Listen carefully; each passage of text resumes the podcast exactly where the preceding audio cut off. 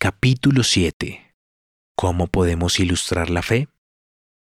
Para aclarar aún más el asunto de la fe, en este capítulo te haré algunas ilustraciones.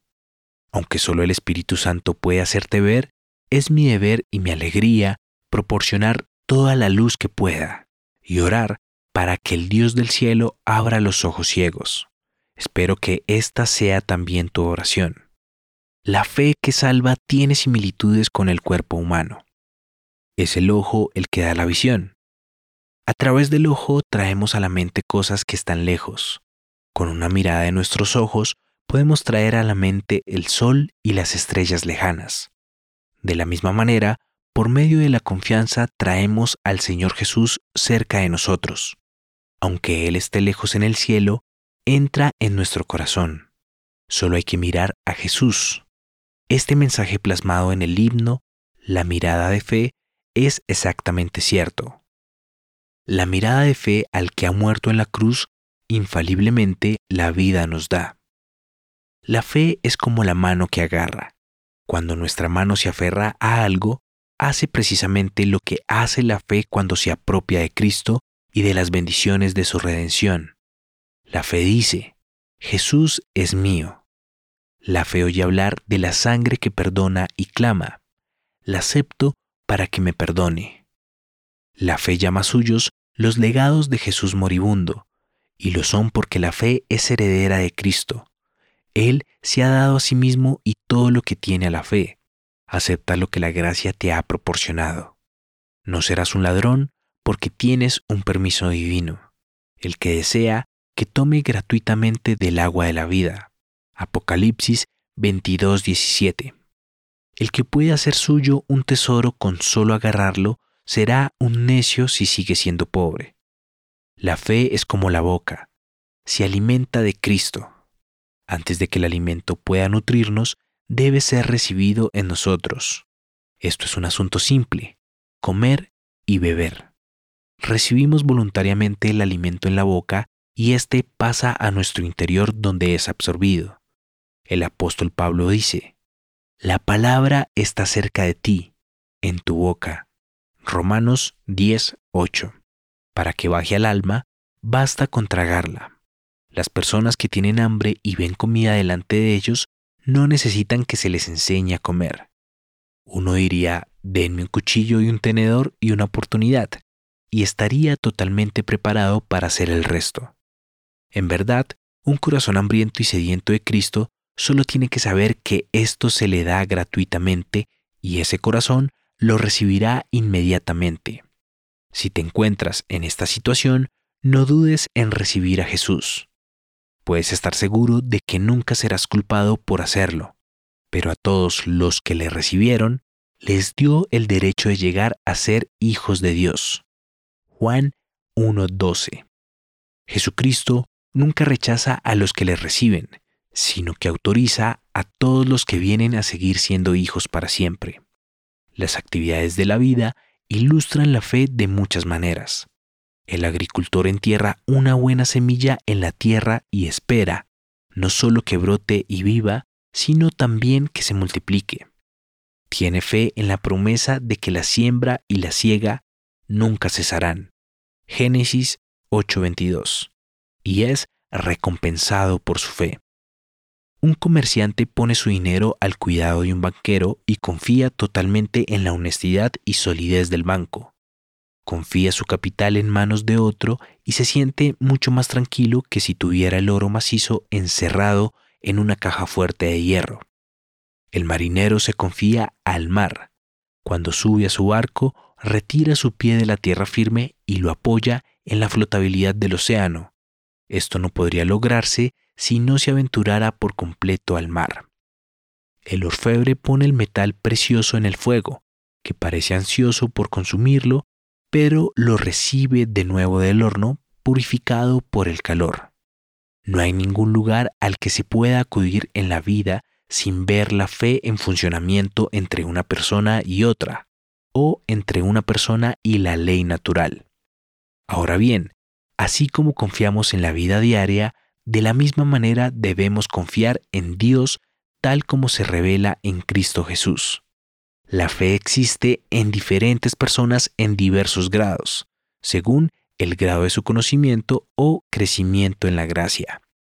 A veces, la fe es poco más que un simple aferrarse a Cristo, un sentido de dependencia y una disposición a confiar.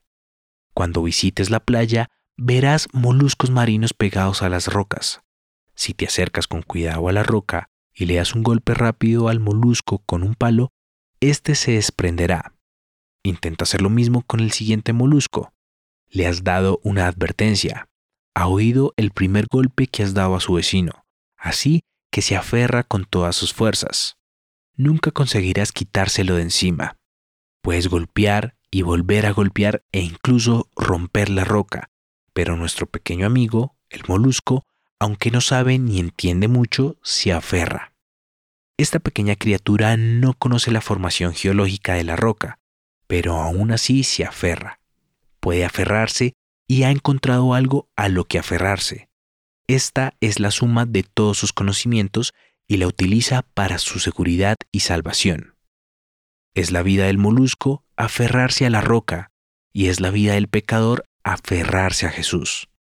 Miles de personas de Dios no tienen más fe que esta saben lo suficiente para aferrarse a Jesús con todo su corazón y su alma, y esto es suficiente para la paz y la seguridad eterna. Para ellos, Jesucristo es un Salvador fuerte y poderoso, una roca inamovible e inmutable. Se aferran a Él por la vida y este aferramiento los salva. Te pregunto, ¿no puedes aferrarte? Hazlo de inmediato. La fe se ve cuando una persona se apoya en otra porque reconoce su conocimiento superior. Esta es una fe más elevada que la que muestra el molusco aferrado, porque esta fe conoce la razón de su dependencia y actúa en consecuencia. No creo que el molusco sepa mucho sobre la roca, pero a medida que la fe crece, se vuelve más y más inteligente. Un ciego se confía a su guía, porque sabe que su guía puede ver, así que confía en caminar hacia donde su guía le lleva. Si el pobre hombre nace ciego, no sabe lo que es la vista, pero sabe que existe y que su guía la posee. Por eso, pone libremente su mano en la del que ve y sigue su dirección. Porque por fe andamos, no por vista. Segunda de Corintios 5:7. Dichosos los que no vieron y sin embargo creyeron. Juan 2029.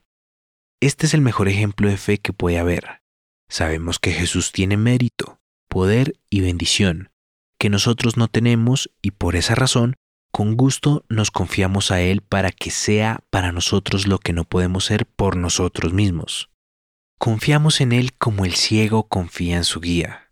Jesús nunca traiciona nuestra confianza. Él se hizo para nosotros sabiduría de Dios, justificación, santificación y redención.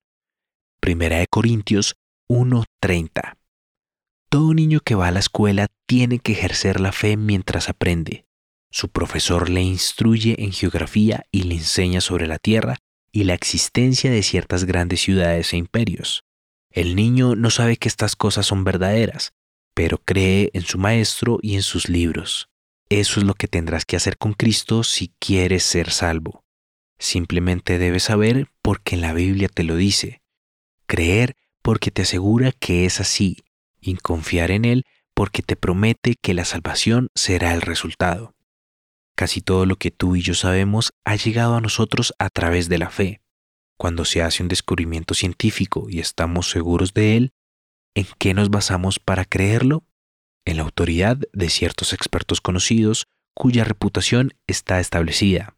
Nunca hemos realizado ni visto sus experimentos, pero creemos en sus pruebas. Tú debes hacer lo mismo con respecto a Jesús. Él te enseña ciertas verdades y tú debes ser su discípulo y creer en sus palabras. Porque Él ha realizado ciertos actos, debes ser su seguidor y confiarte a Él. Él es infinitamente superior a ti y se presenta delante de ti para que confíes en Él como tu Maestro y Señor. Si recibes a Jesús y sus palabras, serás salvo. Otra forma de fe aún más elevada es la que surge del amor. Porque un niño confía en su padre, el niño confía en su padre porque lo ama. aquellos que tienen una dulce fe en Jesús entrelazada con un profundo afecto por Él, son bendecidos y felices porque esta es una confianza pacífica.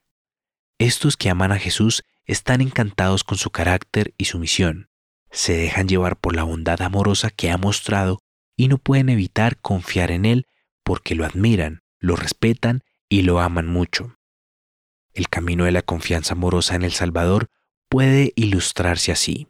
Una señora es la esposa del médico más eminente del momento. Aquejada de una peligrosa enfermedad, se ve abatida por su poder, pero sigue asombrosamente tranquila y sosegada porque su marido ha hecho de esta enfermedad su especialidad. Ha curado a miles de personas que padecían una enfermedad similar. No se inquieta lo más mínimo porque se siente perfectamente segura en manos de alguien tan querido para ella y en quien la habilidad y el amor se mezclan en sus formas más elevadas. Su fe es razonable y natural. Desde cualquier punto de vista, su marido se lo merece. Esta es la clase de fe que los creyentes más felices ejercen hacia Cristo. No hay médico como Él. Nadie puede salvar como Él. Nosotros le amamos y Él nos ama. Por eso nos ponemos en sus manos, aceptamos lo que nos prescribe y hacemos lo que nos pide. Sentimos que nada puede estar fuera de lugar mientras Él dirige nuestros asuntos, porque nos ama demasiado como para dejarnos perecer segunda de Pedro 3.9, o sufrir un solo dolor innecesario. La fe es la raíz de la obediencia, lo que puede verse claramente en los asuntos de la vida. Cuando un capitán confía en un piloto para conducir su barco a puerto, dirige el barco según las indicaciones del piloto. Cuando el viajero confía en una guía para que le conduzca por un paso difícil, sigue la pista que su guía le indica. Cuando un paciente cree en un médico, sigue cuidadosamente sus prescripciones e indicaciones. La fe que se niega a obedecer los mandatos del Salvador es solo una fachada y nunca salvará el alma. Jesús nos da indicaciones sobre el camino de la salvación, y si seguimos estas indicaciones, nos salvamos. No olvides esto. Cuando confías en Jesús, demuestras tu confianza haciendo todo lo que Él te dice. Una forma notable de fe es la que resulta del conocimiento seguro que proviene del crecimiento en la gracia.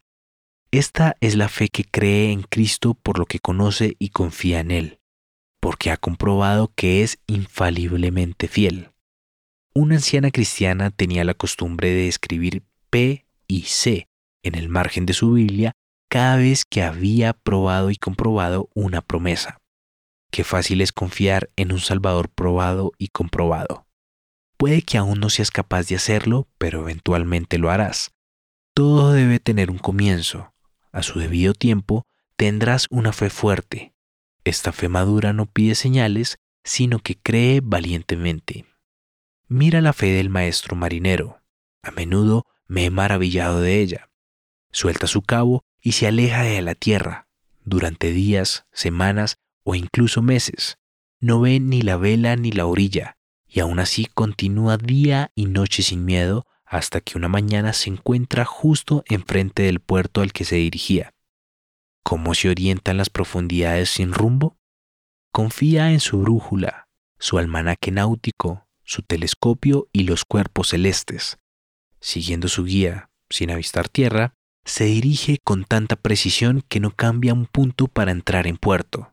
Es algo maravilloso. Espiritualmente es una cosa bendita dejar totalmente las orillas de la vista y el sentimiento, y decir adiós a los sentimientos internos, a las oportunidades prometedoras, a las señales y a esas cosas. Es glorioso estar lejos en el océano del amor divino, creyendo en Dios y dirigiéndose directamente al cielo por la dirección de la palabra de Dios. Dichosos los que no vieron y sin embargo creyeron. Juan 2029. A ellos se les dará una vida abundante al final y un viaje seguro en el camino. ¿No pondrás tu confianza en Dios en Cristo Jesús? Allí yo descanso con alegre confianza, y te pido que vengas conmigo y creas en nuestro Padre y en nuestro Salvador. Ven ahora.